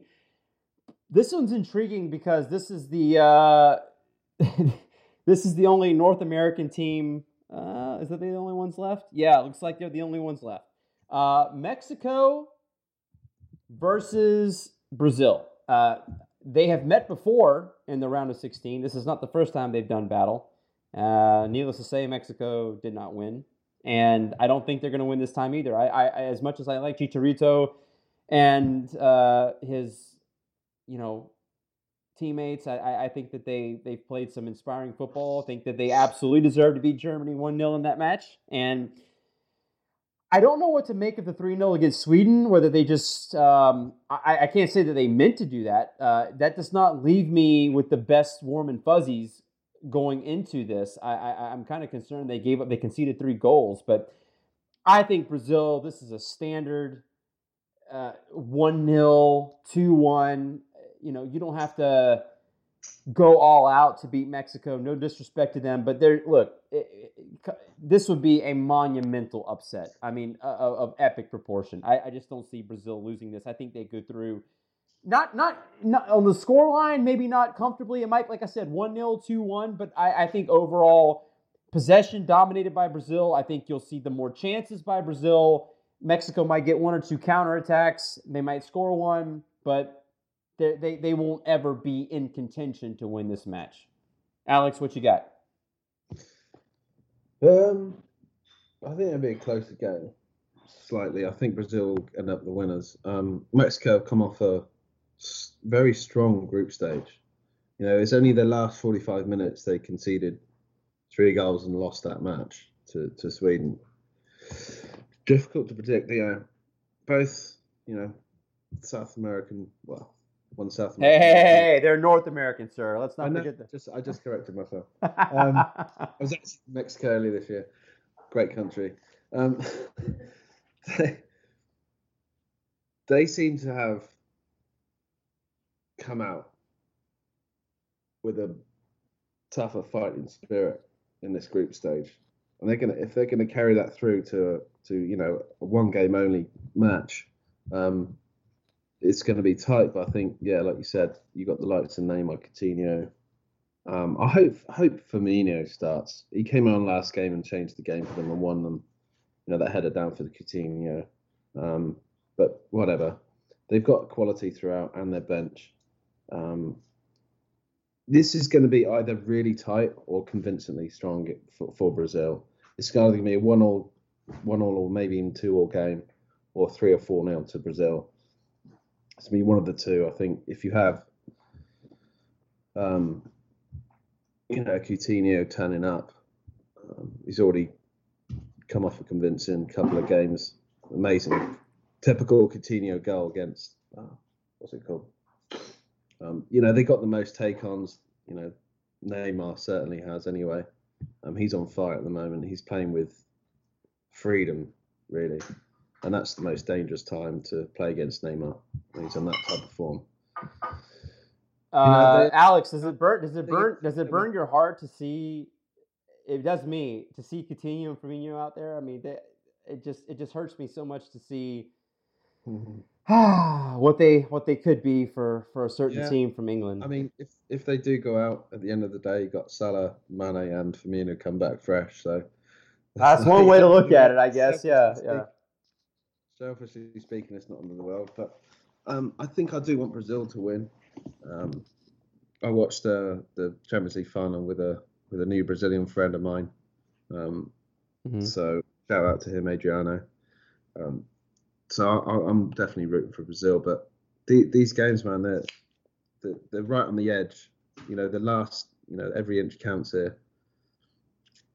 I mean, the, I think the the defense of Mexico versus the attack of Brazil, they're going to be right on the last line, Brazil. I think VAR is going to come into this a little bit as well. Might be a few offsides.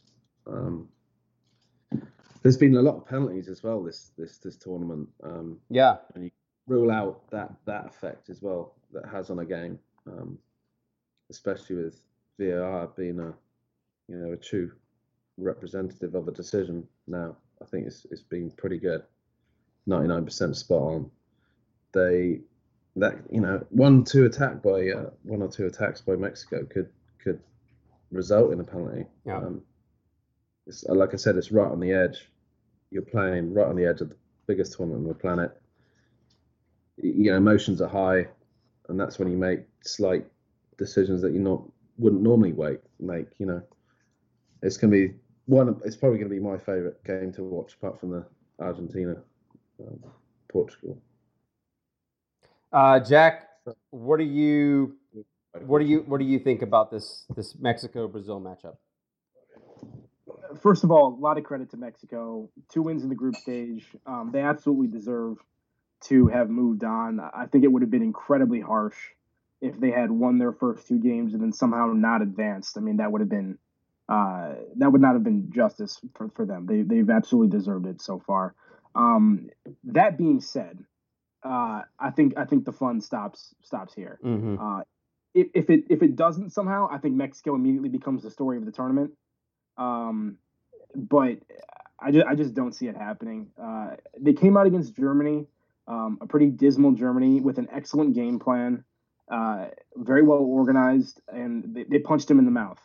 Um, you know, they, they played a they played a decent game in, in their second match, and then uh, you know the Sweden game, the scoreline not not great for them, but I think there's some weird things that happened in this game. Some you know some deflections, some you know questionable calls that kind of went against the, went against them. I don't know if that three goal margin was as much a reflection on them, but this this is Brazil. They're stacked. Um, they have too much firepower in my in my opinion. Um, hashtag free Bobby, by the way, because uh, he has not he has not started the match and he want Firmino on the pitch more personally. Yeah. Um, and you should as well with your you know Liverpool loyalties, but Mm-hmm. um, I just I mean, end of the day, I don't think Mexico has enough. They, they put in the admirable performances. I, I think it stops here. Chicharito for me has been garbage. yeah. Um, they need something more consistent up top to finish some of the chances they create if they want to have a chance of going through. And I, I just I just don't know if it's going to happen for them. Um, Jack, real quick, uh, what do you think about the uh, Landon Donovan commercial with the Mexico T-shirt and Marco Fabian? Oh God. Okay. Um. okay. First of all, uh, it's an, it's an annoying commercial. First of all, right? It's it's it's Landon Donovan not only representing Mexico, which is annoying, but representing Wells Fargo, which is also annoying. yes. Um, and then in the aftermath of, of everyone, you know, attacking him on Twitter, which first of all I thought was kind of a waste of time. Like, who cares? Like, just it, it's annoying, but just let it go. Um, Landon Donovan getting indignant about it, trying to find moral high ground in in representing Wells Fargo of all people, with all the controversies they've had recently, is is laughable to me. And uh, calling out Carlos Bocanegra and educating Bocanegra on his own Mexican heritage. I mean, what is this? This guy needs to shut up for a while and just, I mean, very, very annoying. And, Yeah. you know, I, I love Donovan for the things he's done for the U.S. men's national team, but just go away for a bit, please. Yeah. Uh, so, guys, we have uh, Sweden versus Switzerland. So, uh, Jack, staying with you for a second, uh, y- your boy Breel Embolo from Schalke. Um, yeah, yeah, Schalke, uh, playing for Switzerland. Uh, I haven't watched a lot of the Swiss games. I only saw them against Brazil. Has he done anything in this tournament? Not particularly. Um, I, I think Seferovic has gotten the majority of the time Mm-hmm. uh, up top for them. I've been trying to keep tabs on, on the Swiss games to see him come in. He has gotten some playing time. Uh, I think the the Schalke player with the most playing time has actually been Salif Sane uh, for Senegal, but he is now out. So uh, yeah. unless you unless you want to count Marko Pjaca as a Schalke player, which I really don't because I believe he's going back to Juve. Um, I think Breel Embolo is maybe our last player in this tournament. Um, yeah, I think you're right. Uh, uh, you know, the, the positive thing for him is that he has been on the pitch. So despite him being the youngest of the uh, the striking options that Switzerland has, they clearly have some some belief in his uh, his playmaking ability and, and the things that he can bring to the team. So hopefully that continues. I would love to see him continue to get playing time. This is huge for him at you know at his young age to to be on this kind of a stage with that kind of responsibility. Um, and uh, yeah, he just needs a finishing product. He hasn't he hasn't played poorly, but he hasn't for me done anything to really separate himself from the rest of the pack. So the other guy, obviously from Sweden, uh, Bundesliga, RB Leipzig's own Emil Forsberg, who is obviously their best player, their leader, their central midfielder. Uh, who, do you, who do you like in this matchup? Because I, Switzerland's obviously a top 10 FIFA ranked team. They have a pretty good side. Obviously, Liverpool transfer target, Xherdan Shaqiri, former Bayern Munich player, currently of Stoke. Uh, he's he's in this Switzerland team. Obviously, as you said, uh, Seferovic, obviously also with Bundesliga ties from his past. Uh, Embolo. uh, I think uh, at one time had uh, who did uh, Dortmund sign? Mar- Marvin Hitz. If he had si- if he had stayed with the Swiss team, all three keepers would have been Bundesliga keepers. So a lot of these players for Switzerland play in the uh, German top tier. I, I, I tend to lean to more towards Switzerland in this. I just think I, I, I, I have a, a better feeling about their overall. I, I'd say their their their determination and their their their grind. They grind out results. I, I, I like I like a nice one 0 or two one Sweden win, perhaps in uh, extra time before we go to penalties. Uh, how do you see this? How, what's your what's your what's your prediction on the results here? Yeah, well, uh, top flight superstar Shaqiri, right, with uh, Stoke City in the in the championship. Absolutely, but, yeah. Uh, um, you know, this is a this is a matchup. You know, the way my bracket looks is I, I had this being a Germany Switzerland encounter, and then this being the end of the road for Switzerland. Um, obviously, with Germany putting in the performance they did, it would look as though this has just opened up tremendously for Switzerland. But I've been really impressed with Sweden. I was sleeping on them personally. Um, they have looked a lot better than I anticipated. Really solid at the back. Uh, you talk about Forsberg, who I thought has been very impressive um, and had some had some great moments. Um, I, I, know he had one he had one particular dribble the other day that was just mind blowing um, against Germany, I believe, in that game. That was, I mean, one of the the highlights for them of the tournament for me. But um, this is going to be, I think it could be you know a physical, hard fought match. Uh, personally, I, I am going to go with Switzerland uh, for the reason you said. There's just a lot of top level Bundesliga talent that I'm completely biased towards mm-hmm. um, in this squad. Uh, you know, it's it's a familiarity bias for me, absolutely. But uh, this is one that actually is really intriguing, and I think this is going to be one of my favorite games to watch. Surprisingly, which I probably would not have said pre-tournament if you would have told me. But based on the way things have gone, this is going to be much watch television for me. Yep, Alex, what you got on Switzerland and Sweden? Um, similar to what Jack said. I mean, the three 0 result against Mexico was on the performance wasn't surprising they won 3 0. They completely deserved that. They managed that game pretty superbly. That fantastic attacking move ended in that goal by Augustinsson was one of the goals of the tournament, actually, for me. Definitely top 10, def- maybe in top five. Um, but as much as we can look back on the performance of the group stages, it's again just a knockout tournament, and it almost doesn't matter really the the form coming in from the group stages. It's completely fresh, everything to play for. Uh, I'm gonna I'm gonna go for Sweden, one or two nil. I really think they've, you know, they have come off a good result there against Mexico. The, the Mexican side have beat Germany for God's sake, the reigning champions, and they beat them. They trashed them three 0 Could have been more. Um, so yeah, it's gonna be a really interesting, interesting watch. Um, gonna be a fairly tight game.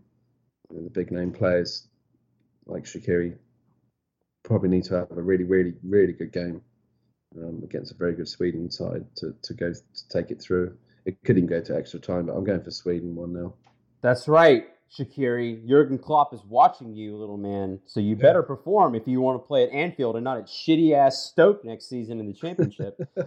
Uh, fantastic. Anyway.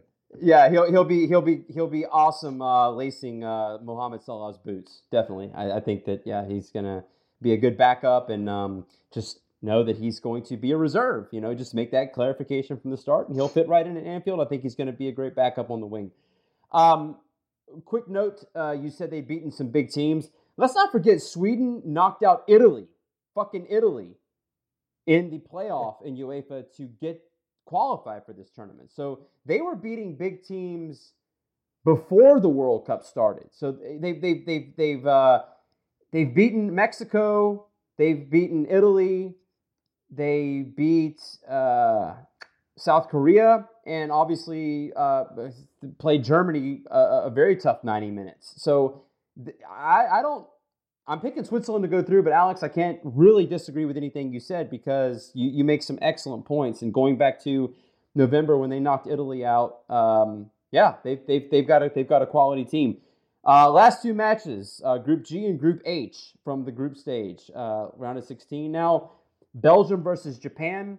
Uh, I'm very happy for Japan because they have a lot of Bundesliga players. Uh, Shinji Kagawa from Borussia Dortmund, who's very near and dear to my heart. Uh, Haraguchi. Uh, the, the, list goes on and on. They have they have a ton. Uh, Ozaka from uh, or Ozaki or Okaza, whatever his name is from Cologne. You know who I'm talking about. He just recently signed a new deal, so he's no longer with Cologne. This is a fairy tale story for Japan. I don't think that many people expected them to advance and this is where it comes to an end. Kevin De Bruyne, Romelu Lukaku, Eden Hazard.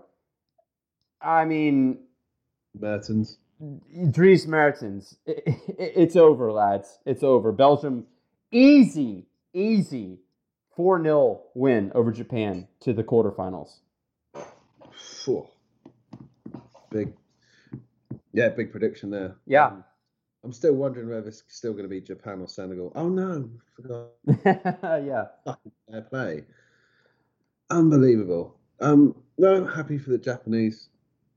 Great people. They've it's their first time in it's 20 years on from the first World Cup. They've improved a lot since then. Obviously, went really close to missing out. Um, they have absolutely nothing to lose, and actually, sometimes that's the worst time to play a team. Um, they're going to go all out. They're going to not leave ounce left on that pitch. They're going to leave everything on there. Belgium will probably go through on pure class and quality, um, which they have bounds of now. They're, they're, they've really come on since you know the last World Cup and the qualifying stage. You know where they didn't quite click I think at the moment they're they're really starting to click and enjoying their football together. That's a real mark of uh, um, uh, that's a real mark of um, no hats off to Martinez for for making that kind of happen. Yeah, um, he's really done fantastic with that team, brought it together, um, playing players in the best positions, um, and they're feeling the effect and you, you play with really good players around you, you, you play better yourself. I, have always said that. Um, maybe that's what could happen if Shaqiri came to Liverpool. But anyway, um, yeah, I reckon at least 2 0 to Belgium, maybe three. Awesome. Yeah, yeah. So that's uh, two for Belgium. Uh, Jack, I'm sure you're going to go and make it a clean 3 0 sweep. Yeah, I'm going to say this is a uh, knockdown, drag out, close affair, and then Japan advances on fair play. no, uh, yeah, it, it's a clean sweep. Um, oh, Shinji, oh wait, you said Shinji Kagawa hat trick, right? Yeah, uh, Keisuke Honda with a 65 uh, yard wonder strike to yes. send Japan through. Awesome. Um, yeah, Belgium are when we talk about teams like you know Brazil and, and France being stacked, Belgium is another one. It's just uh, you know every every player on the team sheet is is a star somewhere. Uh, it's an absolutely absurd embarrassment of riches.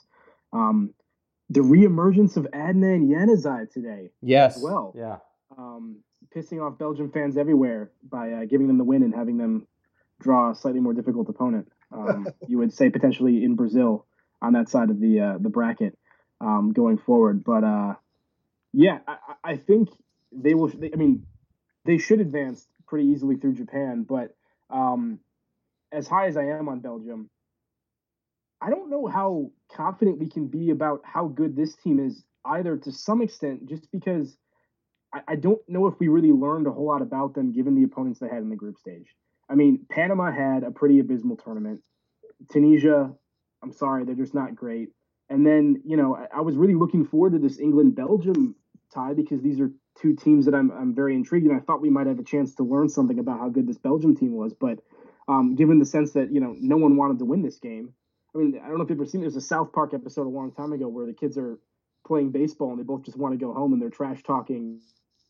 You know, we're going down. No, we're going down. No, you guys are great. No, you guys, yeah, it's it's the same. I mean, like this was pretty not great football for me today, in my opinion. Yeah.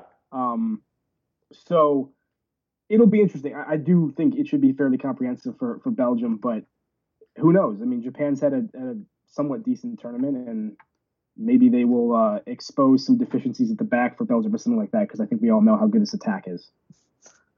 All right, so clean sweep for Belgium.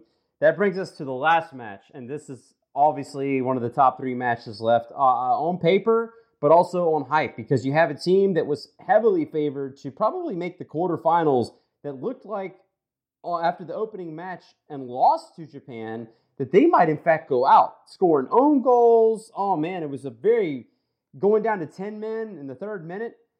Colombia was a fucking mess, and somehow they ended up, um, yeah, group winners.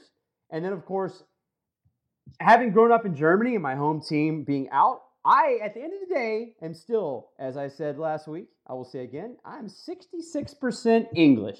So, yes, I'm going to claim England as my second team. Fuck all the hate. Let's go three Lions. That's my new team. Germany's out. Fuck you guys. I'm going with Southgate. Southgate's my boy.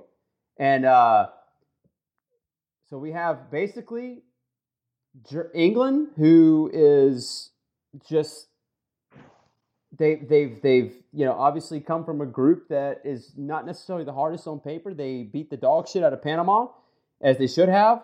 They did not get the result against Belgium, but it didn't really matter. And you know they um, took care of business close. It was close against Tunisia, but they they they got it done uh, two to one. So looking at this matchup, um, you know, James Rodriguez obviously came off today in the 31st minute.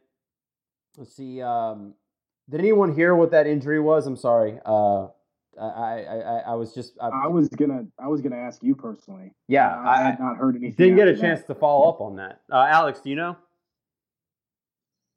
No idea. I think it's something to do with his teeth. are you Are you kidding me? no.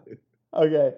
Well, uh, if he can get some. Um, I'm using I'm using the Google as we speak, and uh, the headlines I'm seeing are uh, Rodriguez injury of extreme concern to Colombia coach. So okay, who knows? I'll, I'll, let you know if I can find anything while we're talking. Okay, he, he walked off. You know. Yeah, he walked off. Okay. he did look like he had a.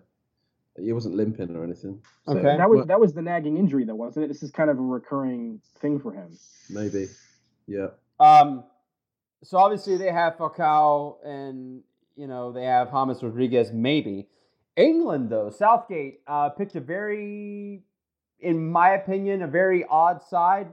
I'm still not convinced Jordan Pickford is a good keeper. Um, I, I, I just I, I I don't think very highly of him. I don't rate him at all. But the other players have really played well. Jordan Henderson, no bias here, no bias. But Jordan Henderson's played a fantastic tournament. I love his uh, his enthusiasm, and you can see the captain, the Liverpool captain, how he's used to commanding on the pitch. You know, despite the fact that Harry, I steal all your goals, Kane is the actual captain. It's Jordan Henderson. He's commanding out there. The the, the players, you know, they listen to him as much as they do Harry. Uh, I, I, you know, uh, Trippier. I, I, I'm impressed by him. Uh, Raheem Sterling's had a little bit of a rebound since the opening match, where he he really just had a, a terrible match against Tunisia. But I like this England side. I dogged them. I really ran them down. I did not think that they might even advance out of the group, and here they are. I hope I don't eat my words on this, but I, I think they I think they beat Colombia 3-2, 2-1. I really like what Southgate's done. I I, I have to say that they have exceeded my expectations so far, despite the fact they have one of the top five strikers in the world in Harry Kane. Harry fucking Maguire. Harry yes. Maguire. Who the fuck is this guy? So, was he play for fucking Everton? Harry Buzz Lightyear Maguire. He's a toffee. The toffees suck. Everybody knows the toffees suck. And yet here he is playing his ass off in the World Cup. I mean, Harry, come come play the other side of town. Don't don't do yourself such a disservice. Don't play for those assholes. Come come to Anfield, buddy. Um, this this team is such a ragtag unit, in my opinion, and they've just somehow opposite of Germany. They have come together and they have played as a unit. And I don't care if they play it was if it was Panama who they scored six goals against. six goals in a World Cup is still an impressive feat. They are a team right now, as you said, based on form. I would not want to play England right now. I think England. I think England advances to the quarterfinals. Um, do I hear any objections on that, Alex? Um, oh, it's too tight to call. I mean, without James Rodriguez, um, we've got a better chance against Colombia, of course. But um, we, we've we've got a pretty pretty decent squad.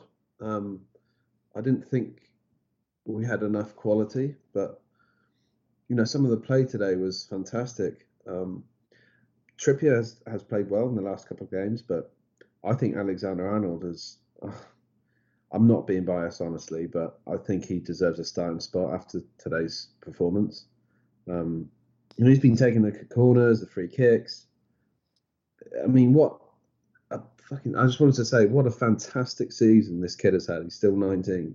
Yeah, he's come through in the first 11 of uh, Liverpool because of Clyne's injury, and he's now playing in the you know the last 16 of the World Cup, possibly. Um, it's a fantastic achievement for him. So definitely underrated player. Um, I think today's performance. I, am not even really going to talk much about England versus Belgium. Um, it was obviously a lot of talk now, looking back at it, but it was a lot of a you know tactical effort by the manager's setup of each team. Mm-hmm it doesn't warrant much analysis, in in my opinion. Um, but they've both gone through, and we England have uh, certainly got a better better half. If we can get past Colombia, we've got a better pathway through to at least the semi final, where we could possibly face Spain um, or Croatia if they get through. Um, so yeah, we can't rule out Colombia's um, talent. Um, they they do have a pretty strong squad, um, but I think yeah, I, I, have to go for for a narrow England win. They're coming off with a few fresh players. You got Harry Kane. Um, I mean, it, these players need to. They haven't really been tested, to be honest, yet. The, the, the players that will start against Colombia haven't really been tested against strong opposition, and this is their opportunity yep. to really on a show and to really step it up. Um, this is the test. So yeah, it's going to be a fantastic game to watch. I mean, all of these games have got so much behind them and so much to win. It's what a fucking lucky part of the football calendar we're living right now. It really is true a blessing, I think. Um, but yeah, I think two one to England. Um, maybe Harry Kane and Maguire.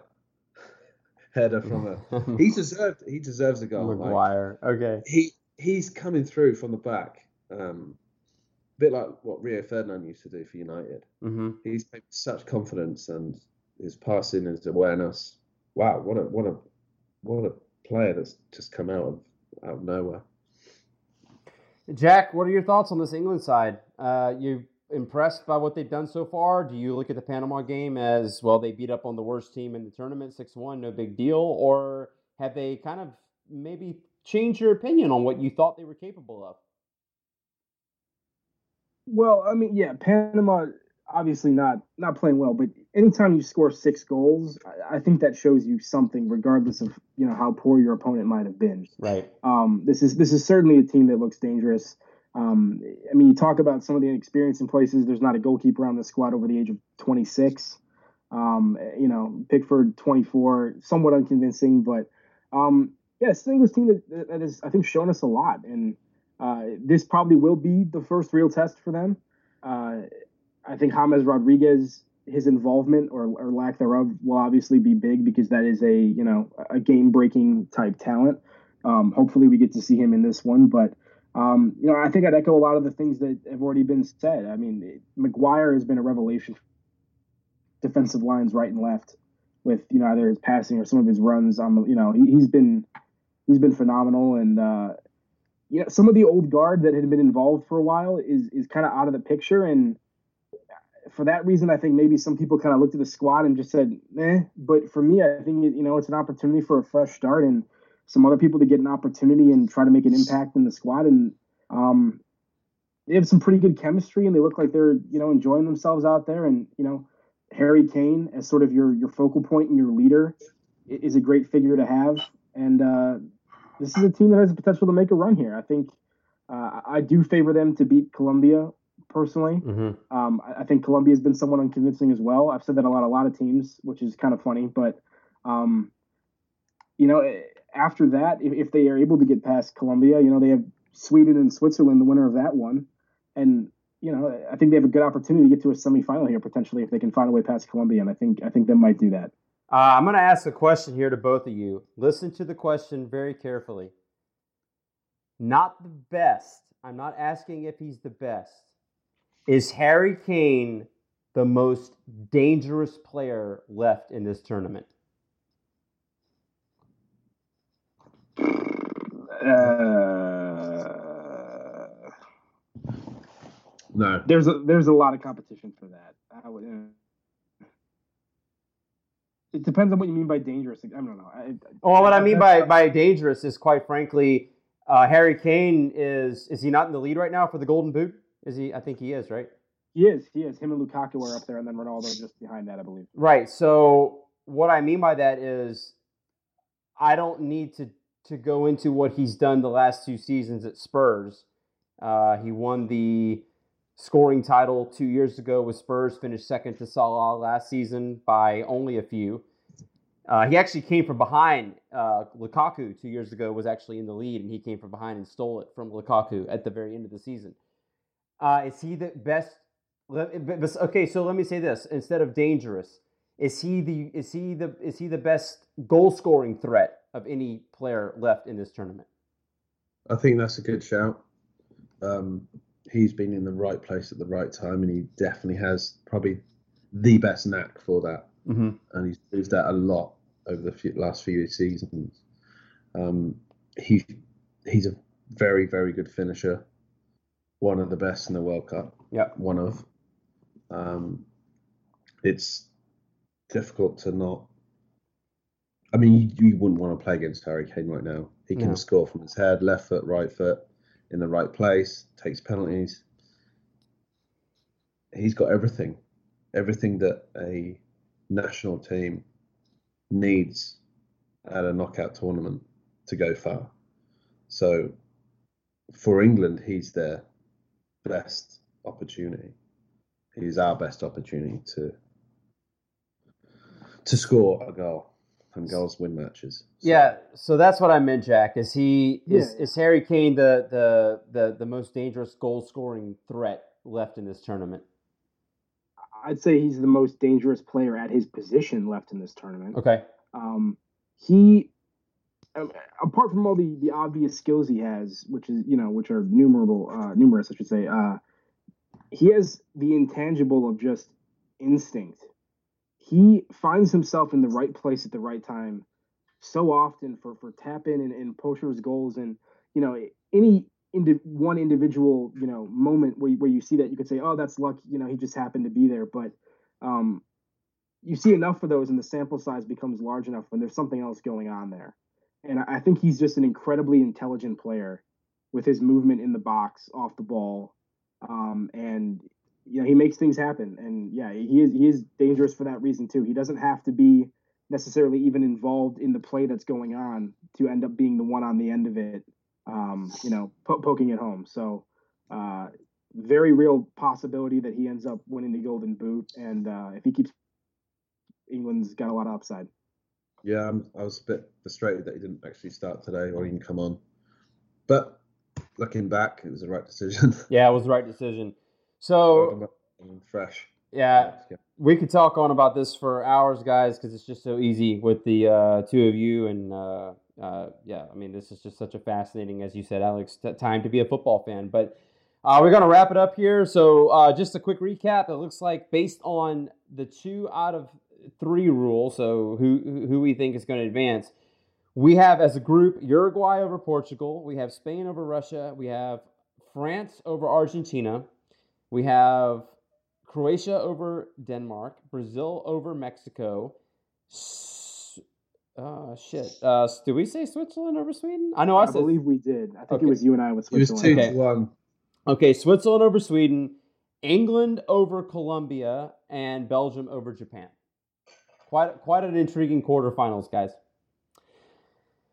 Oh, all right. So that's that is going to be it for tonight, uh, guys. This has been fantastic, fantastic, fantastic stuff. Uh, just uh, fucking awesome dialogue. Uh, great Justin Timberlake stuff. Um, we've had uh, we've had some appearances by uh, bourbon and beer and brie cheese. I know that um, uh, Alex, you were snacking on the brie earlier, uh, and we didn't get our we didn't get our cameo, Alex. That sucks. We this is two episodes now you've been on. We didn't get a cameo appearance from uh, Cameo Kara. So I know she's upstairs. yeah, looking after the new cat we just bought on Sunday. so- uh, that's right. Yeah, the new the new family edition. Well, guys, real quick. Um, Tell everybody, please, real quick, uh, Alex, where they can find you on Twitter, and um, yeah, and then uh, same for you, Jack. So um, yeah, you can find me on Twitter at Chicken Lip Seven. That's a lip of a chicken. Oh, still the best Twitter name. it's up to you. I'm not going to change your life. Follow me if you want. Since I've been on these podcasts, I've been um, contributing more to my uh, to my feed. So um, some uh, some good stuff on there. But that's all you can find me on. And yeah, thanks, Critty, again. It's been a fantastic podcast and always always a pleasure, my friend. Absolutely, sir. Always a pleasure to have you. Jack, where can people find you on Twitter? And tell people real quick again. I know I mentioned it at the top of the show, but tell them about uh, you and Richard and the Schalke podcast. Yeah, you can find me at uh, Donkey Shin 23 on Twitter. Um, no, a joke, not Chicken Lip Seven. Uh, JM Mangan, J M M A N G A N. Far from an essential follow. Uh, I would echo what Alex said there, but if you want to give my ego a boost and toss me a follow on Twitter, I'd appreciate it. Um, yeah, I'm one half of the uh, the FC Schalke No Fear podcast with with Richard Carmen. Um, in the middle of our summer hiatus right now, so not a whole lot going on on that front. Maybe we'll have uh, you know a Schalke Players of the World Cup recap podcast or something like that. But unfortunately, I don't think players like Harit really uh, got the playing time necessary to really make that worthwhile potentially. But uh, yeah, you know when it comes towards the end of the summer and the Bundesliga is kicking back up, if you want to listen to some uh, some talk about FC Schalke, feel free to uh, subscribe to that podcast or, or pop in every once in a while and. Uh, thank you again for having me. Alex, it was a pleasure. And uh, this was great. It was a great opportunity for me to, like I said earlier, uh, get back into podcasting form a little bit. I've been I've had about a two month break at the moment, so this has been fun. Dust off the cobwebs. Absolutely. Guys, it's been fantastic.